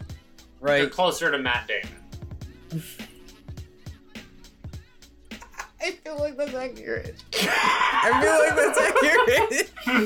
And Are if- the Bourne movies better or worse with Brad Pitt instead of Matt Damon? Ooh. Ooh, that's a good question. Is Interview with a Vampire better or it's worse? It's worse. It's hundred percent worse. You think you can take Tom Cruise and Matt Damon on screen at the same time seriously while they're dressed as vampires? no. Oh my god. Fuck no. Because you know you have to go full Like title. you No, would be sh- like half a step away from Dogma. You have to go full title shift with this and take out Tom Cruise and put in Ben Affleck. How much better of a movie would Interview with a Vampire have been if it was Ben Affleck and Matt Damon instead of Tom Cruise and Brad Pitt? All right, here's my take. The most Ben Affleck role that Ben Affleck Oh has ever God. played is the bully in Mallrats. Oh my god. Dude, I'm weak because I can't stop imagining fucking Interview with the Vampire Uh-huh. with Brad Pitt, or excuse me, with fucking Ben Affleck. Like and both Matt of them Damon. like are like this close to like making out, and then one of them just goes, "Stop being gay," Hey. and just like, Bro, that's wicked gay. this wicked gay, bro. Stop. anyway, the Bourne movies with Brad Pitt. oh my god. This might be the funniest tangent. in my whole oh my god, can you fucking imagine? it would be worse than Gigli. It would be like fucking Goodwill Hunting meets the Lost Boys.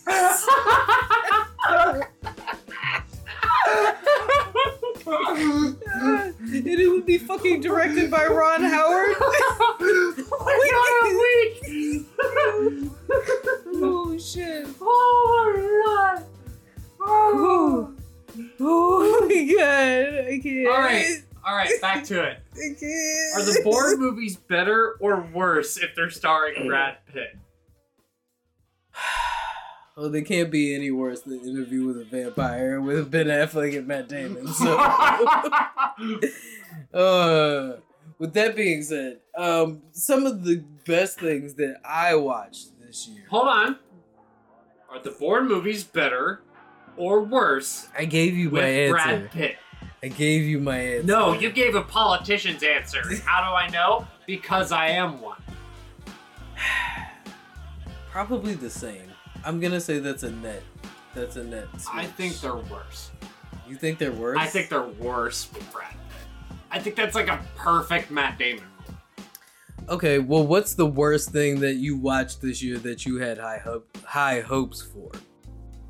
Oh, so there was this wild Netflix show. It's called like Guardians of the Globe or something like that, Oh, or like no. Guardians of Justice. I missed that. And it was like I watched this trailer and it was like this like, you know,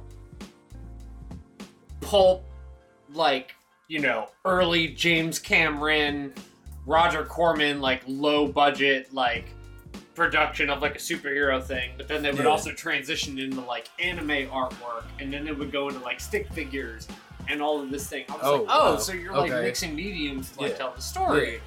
And I'm, I watch it, and I'm just like, okay, so the acting in the actual part where you're trying to be campy isn't even like charming campy; it's just bad.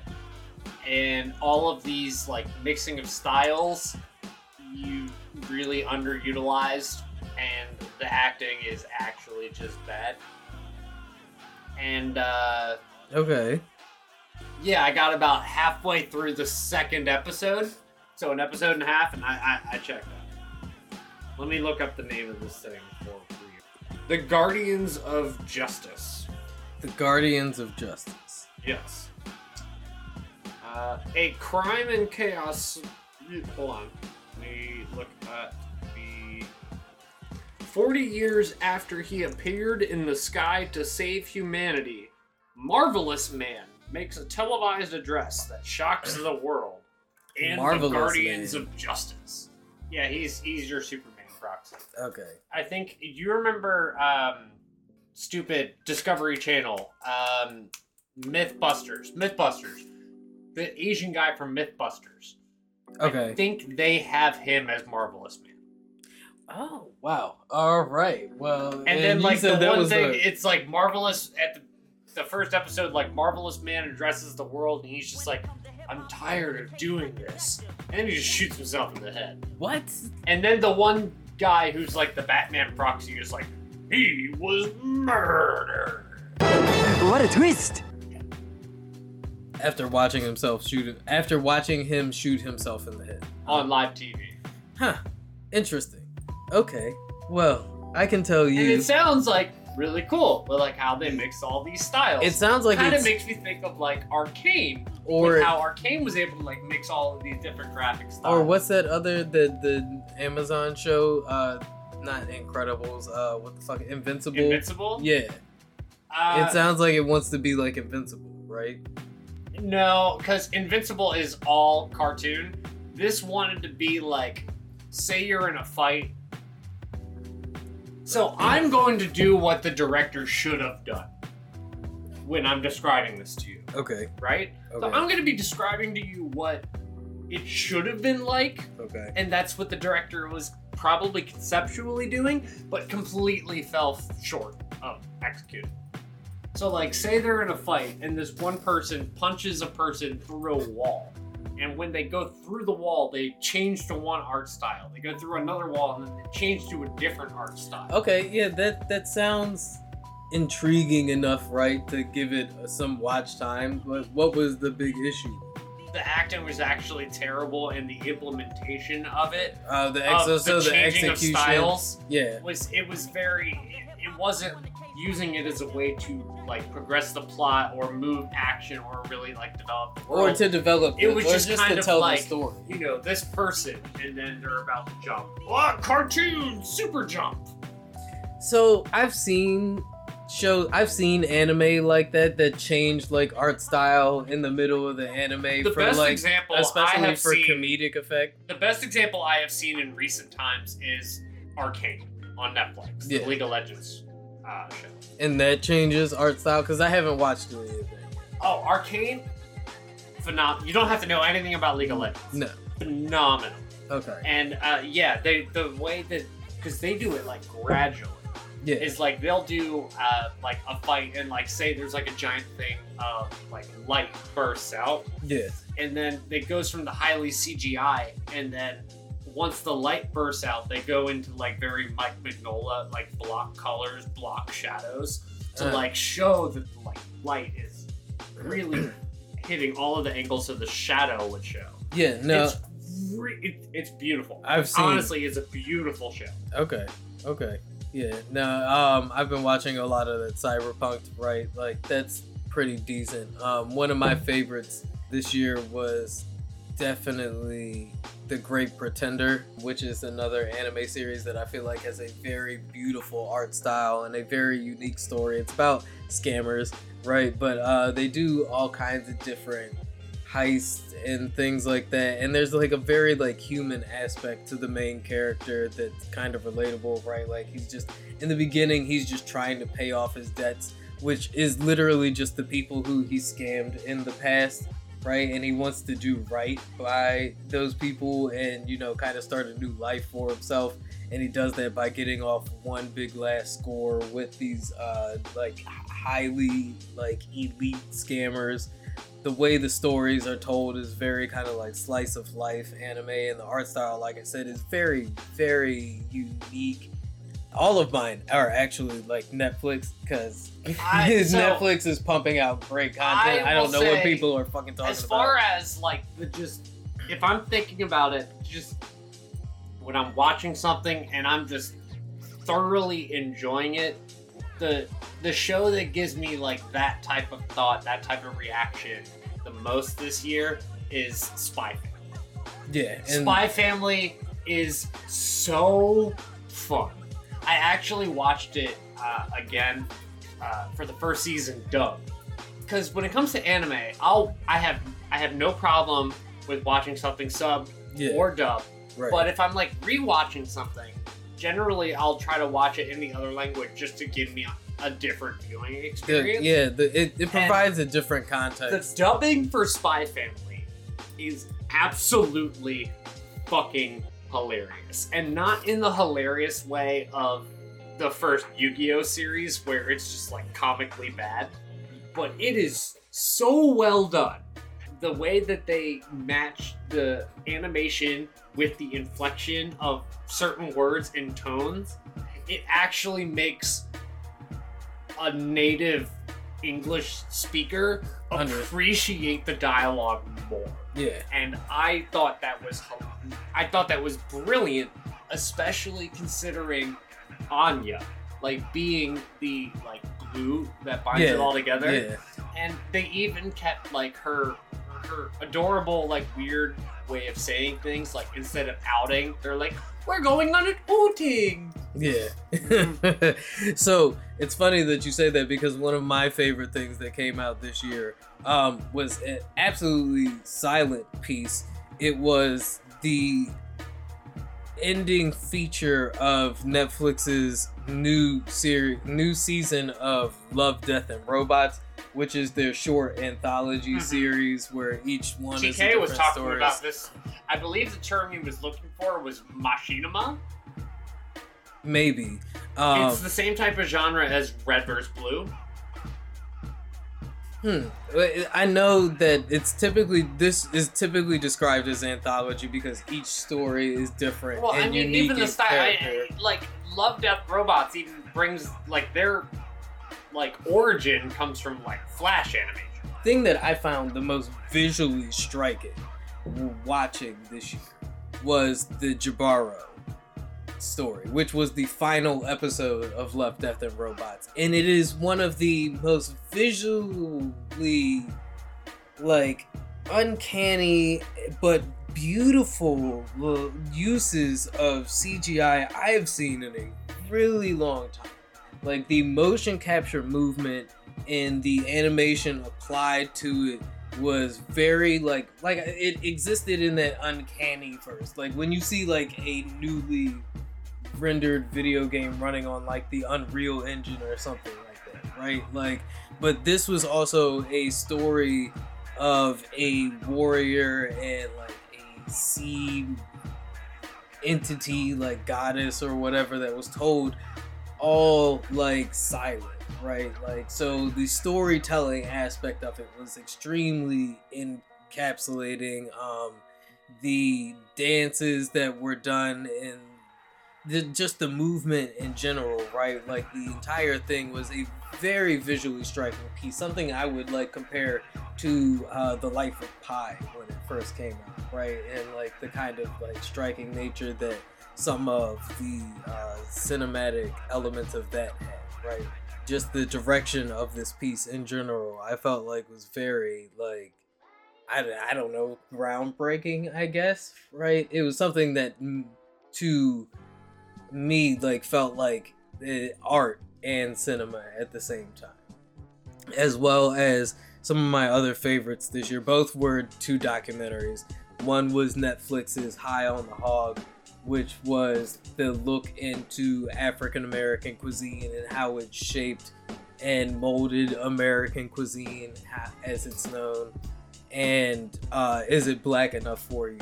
Which was all about American cinema and the blaxploitation era and how some of the aspects of that shaped uh, how movies are made today and where some of our like African American heroes have come from and like the effect that black people have had in Hollywood in general, right? Like Yeah, I mean that's really funny because I actually really enjoyed um, "Is It White Enough for You" on Disney Plus. I recommend Is It Black Enough for You and uh, High and on the "Is It White Enough for You" is not a real thing. thing. I'm doing this out of satire. Have you seen either one of those? Uh, the Of- most recent documentary I was watching was actually uh, the Ottoman Empire documentary of uh, Mehmed versus Vlad the Oh. Impaler. Yeah. I was a big fan of like Anthony Bourdain's Abroad and all of that. I mean, your your uh, dream goal for us is to just be Anthony Bourdain the podcast. Yeah, the Action Bronson, uh, fuck that the delicious and stuff like that, right? So, um, Robin Big. High on the Hog. I don't want to be really Rob good. Dyrdek. I don't think they let him out of the, the studio. I think they just kind of like lock him in and with Chanel West Coast and Oh. the other guy, and they're just like, all the other lights are off. They have all of the South Park people in cardboard cutouts in the stands with the laugh track ready to go, and they just record for like 36 hours in, in a straight. I think that's all MTV is now. Is like ridiculousness. Who is the professional driver that just passed away? That, uh, Ken Block. Yes, yeah. Yeah, you said that uh, of Rob Dyrdek, and it made me think about Ken Block, right? And how he had his horrible, uh, what was that? Was that a skiing accident? I think. No, I think it was a snowmobile accident, right? And then we turn around and Jeremy Renner gets into a snowplow accident, and it looks like your boy Jeremy might lose his leg, dog. Like it, it's it's kind of no pun intended cold out here right now. Uh, pun intended, but also let's take a break.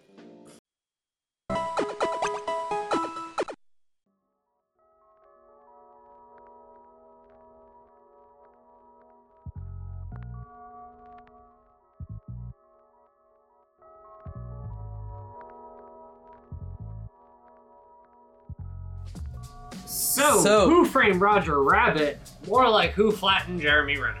Wow, wow, wow, wow. That's extremely insensitive. I'm a politician who speaks the truth, sir. because it looks like Jeremy Renner might lose his leg.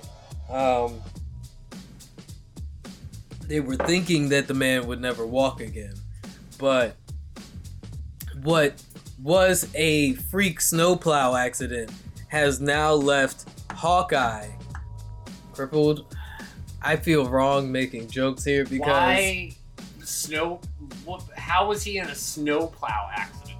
Actor Jeremy Renner celebrated his 52nd birthday in a hospital where he was being treated after being crushed by a snowplow that left him with serious injuries. The Marvel star underwent surgeries at the Nevada hospital after being tra- uh, after the tragic incident left him on a long road to recovery. He had been trying to rescue his car from the snow when he was accidentally run over by the heavy duty snowplow he had been operating. So, pretty much, he was at his lake house and was trying to plow his driveway so him and his family could get out after they had He been. ran himself over with his own snowplow. the snowplow malfunctioned and backed over Jeremy, completely obliterated his legs and a bit of his torso in the process. Mm. So he is recovering. However, it looks like he's going to lose his leg. I don't know which leg. I do, however, know that they thought he would never walk again. But he seems to be in good spirits. His co stars and close friends have all reached out to show their support um, and he is in stable condition. However, I don't know what the future of Jeremy Renner looks like. It may it looks like he may be focusing more on his music career uh, moving forward You than know, his it's really funny career. that you mentioned his music career, considering what was in my head the whole time you're telling this horribly sad story. Was it the commercials for the uh, the Jeep commercials that he did? No, did? it was the bit he did on Fallon. When you're on a team with the Hulk and Thor, and we're all up there on the movie screen. Will people believe that I'm not quite as tough? Will anyone even notice me? Listen, I've got powers too, and they're pretty sweet. I promise I can do so much more than just archery. I'm serious, guys. I've got a collection of scars and berets. I play trombone in a ska band. I once got to second base on my Tinder date. And my cat has got its own Instagram. I tell you now. Kick ass Mario Kart. This year I played an extra in Pop Art. And I can open a pickle jar. Freaking Hawkeye. Maybe I'm as super as they are. I feel like this whole story just reminds me of him play piano on Jimmy Fallon. Are you saying that that was somehow related to the snowplow incident? He's got a collection of scarves and berets. Wow. Um, He was dressed for the occasion. Look, anybody that's listened to this podcast knows by now that I handle awkward and very transgressive topics that I don't have anything articulate to actually add, or I am in a mix of emotions. I use humor, and usually it comes out dark. speaking of awkward and transgressive topics to transition into, Andrew Callahan of Channel 5 fame, of recent HBO movie This Place Rules fame, was recently accused of being a sex pest. And that's to put it lightly. He had some pretty nasty allegations come out about him um, from another female influencer on social media. Right? I, I don't even know if calling her an influencer is right, but she did speak out about how she let you know Andrew stay at her place while he was on tour with his Channel Five production, and how they you know got drunk together, and he kind of like persistently suggested they should get sexual until she kind of lamented and agreed with it. And there were a couple of other ladies who stepped out and said the same thing. And Andrew recently has spoken about it himself. And he didn't really, you know, in his apology statement, he didn't try to necessarily push back as far as to say other than as far as other than to say that you know his recollection of events and some of the things he feel like were left out might change people's perspectives a little bit but you know every everybody says that when they're accused of these things. And and fair enough there are two sides to every story but what i do think was admirable about andrew's stance on this is that you know he he took the position of and it may not be admirable right in the definition but i do think that it is interesting that he took the position of calling into account the um, nature around the confusion of persistence versus harassment right? Um and like you know and, and some could call it like part of rape culture other could call it the normalization of toxic masculinity right? Where you know you don't it's not that you don't take no for an answer right? But you ask a couple of times before you accept whether or not no is the answer. And I do think as men we need to have better discussions about when that line is crossed and whether or not or and you know that it's not okay to cross that line right? Because you do land yourself in situations where just because she said it was okay doesn't mean she really felt like it was okay. And some people will call that an unfortunate gray area but i think you know this opens up the discussion as to whether or not this is a gray area right like i feel like as men we probably all have found ourselves in situations like andrew a little bit and i don't know what that says about men right? Like, and I guess it's a stretch to say we all have. Uh, I would say a majority of us have found ourselves in those kinds of situations. So I was looking for a specific tweet that I could read, but it was along the lines of even someone with Andrew Callahan's allegations against him merely holding a microphone in front of people and letting them talk is better journalism than many of us see in mainstream media.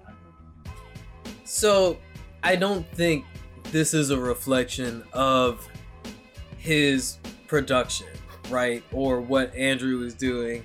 And I do think that there is a discussion to be had about this person coming forward at this time. And I think in her video, she does say that it was the proliferation of him everywhere on tour for his movie documentary that triggered her and um, kind of made her come forward with her experiences with Andrew. And I do think, you know, it is an unfortunate situation.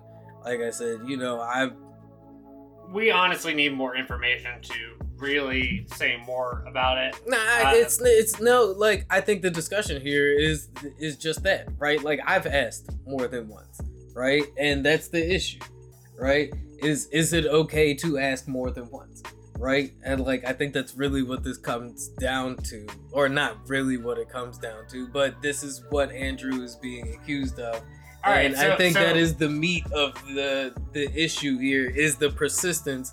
It's the sex pestery. Okay, Right? so, let, let me let me say what I generally go by. Like things are going hot and heavy. I make a move. She says no. That's fine. If things continue Yes. to go hot and heavy, I go one more time. If she says no, then that's it. Don't just don't try again. So it's two times and you're out. yeah. Then with you, I don't feel like, like, that's two two times, it'd be like, no, she's like definitely drawn her line. I mean, if I can be a total bro about it, which I'm gonna be for a second, and I know that might not be cool to some people, but I'm just talking to our young male listeners who want to hear a bro talk about it, and I don't need them going to Andrew fucking Tate about it. So here's the reality of it. What Zig said is real because you don't want to go for the three strikes here, fellas, and I'm gonna tell you why you don't want to go for the three strikes here. Because if you go for the three strikes, you're not gonna get a call back. My. She's gonna remember The- you the- went a the third, time. dog. That's Like- just real. Like first, like first, yeah, it's totally like if it's just too early for her, and and she's just like no, that's fine. You also don't go immediately for it no, again. no. Oh my You- god, you- dude, you gotta give it at least. I don't. I I would say at least 15 minutes, man. If she says no once and she gives you 15 more minutes, then I feel like you might be right, allowed look, to so- put, like within 15 minutes. Within like You're at home plate. I, don't- I feel Ball like in that's play. even crazy, Hold right? ball in play. You hit a ball through the gap. You get to first, and you're you think you have a shot at a triple, but you you you turn the corner on first, and you're like, no. So you chill on first, right? You Right. chill on first. You got a lead off pitcher tries to pick you off. You're safe. Well, next time pitcher goes for the pitch, and you go for second, you get second. Right? Right. But if you try to steal third, you're gonna get thrown out. Okay. Okay. Golf clap. I like that. I like that. Right? Like I feel like those rules to follow. Gentlemen, you don't want to be pesky. Like There's the a difference- hit, you were like, "Oh man, I can get this triple." There's a difference between persistent and pesky. Right? You don't want to be a pesky nigga. Like, you don't want to be a sex pest. So, like I said, you were guaranteed first base. Right. You were trying to get to third, Right. and you were like, "No, I'm gonna chill on first. And then you were able to get your To way to second. second. You Right. You, you got your way to second, and you're Right. safe on second. Yep. But you're trying to steal to third. third. Yeah, no, I mean that's that's what it comes down to, right? And some dudes is persist is pesky enough to steal third, and they may even steal third. And that's how you end up as a hashtag me too. and that's how you end up labeled a sex pest, which is now what is happening to Andrew Callahan. It's unfortunate, and some women are not gonna want to hear. Two, the two times is literally my hard fast rule. Like you said, third time. At You third don't- time, it's yeah. almost desperate. Yeah, Like, that exactly. And that's when you look thirsty, right? And that's why I said I've been I could have been accused of asking more than once, right? But I definitely three times is you you you hard out here, right? When it is like, you the- down bad. Like so, like, I, like and it's the not- first time, and it asking could just be like too early in the foreplay, right? and asking enough to get a pity fuck, I feel like it's not a victory. even it's it's worse. It's no fun unless both people enjoy it. Yeah, it's, it's a team sport. ain't no fun if the homies can't get none. And in this case, the homie is the shorty who is giving consent for the sexual act. Actual consent. Yes, actual consent, not pity consent. Right, and I, I say victory, but that's like you know gamifying sexual relations and sexualizing. Like, like I, you know, that's the thing. yeah. I literally do not understand this about people. It's not fun unless both people are into it. It's just literally not. No, I don't care how down bad you are. I can never ignore the idea of somebody just like doing this off of the pity of like, ah, I guess if he'll leave me the fuck alone, right? Like, how do you get off like that? I don't know, unless you're Andrew Tate, right? And Andrew Callahan is not Andrew Tate, right?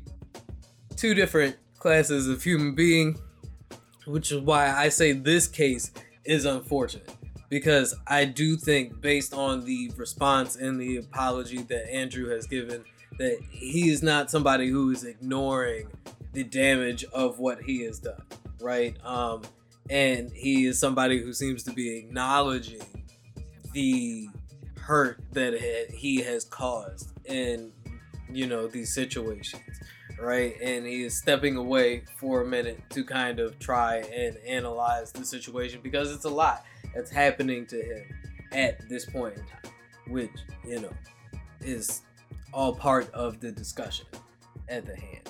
But I do think, as we were discussing last week, that now is the perfect time to really reanalyze masculinity because I think that, you know, part of this loneliness epidemic we are having is an epidemic on a masculinity crisis, right? These uh, men, especially These from- men are dying of thirst out in the desert. these men out here don't know what a uh, what a man is by definition anymore. Also, they don't know. I mean, even TK said men have a hard time talking to women in general. Men have a hard time talking. Period. Right? Like, and it's part of the culture around. Wouldn't life so Masculine much be easier identity. if like two men met each other and they just both punched each other in the fucking face just once? That's literally what a lot of these dudes out here think, and I think that's the issue we're having. Is, is I was being facetious because I am a politician and I know that that work. But my point is, is there are a lot of dudes out here that do think that that's the way that shit should be. But the issue is, is now we are coming up on an understanding that men are a lot more complex than that, and masculinity is a lot more complex than what we had grown to understand masculinity as. It's part of the biggest it's if not one of the biggest issues in the culture war that we are having currently. How many of the Mortal Kombat fighters could Bruce Lee beat in a fight? See, you see what I mean? And that's just the fact that Zig is really like trolling and kind of like deflecting from the actual topic at hand is just proof that none, of this is normal. Except for the doc picked up on the fact that it was time to wrap. Deuces! We'll be back at you guys next week. You can catch us at the Flood Pod on everything, and, that's, on, everything. Oh, and if you need any Pokemon, Yu-Gi-Oh, Flesh and Blood, Magic the Gathering, board games or card game supplies or anything like that, check out tokenmtg.com and use the promo code Ziggy and get 10% off of your order. Deuces. Look, it's a flood. The flood. It's flooding. Get away. Quick, we need to get to higher ground. Open the floodgates.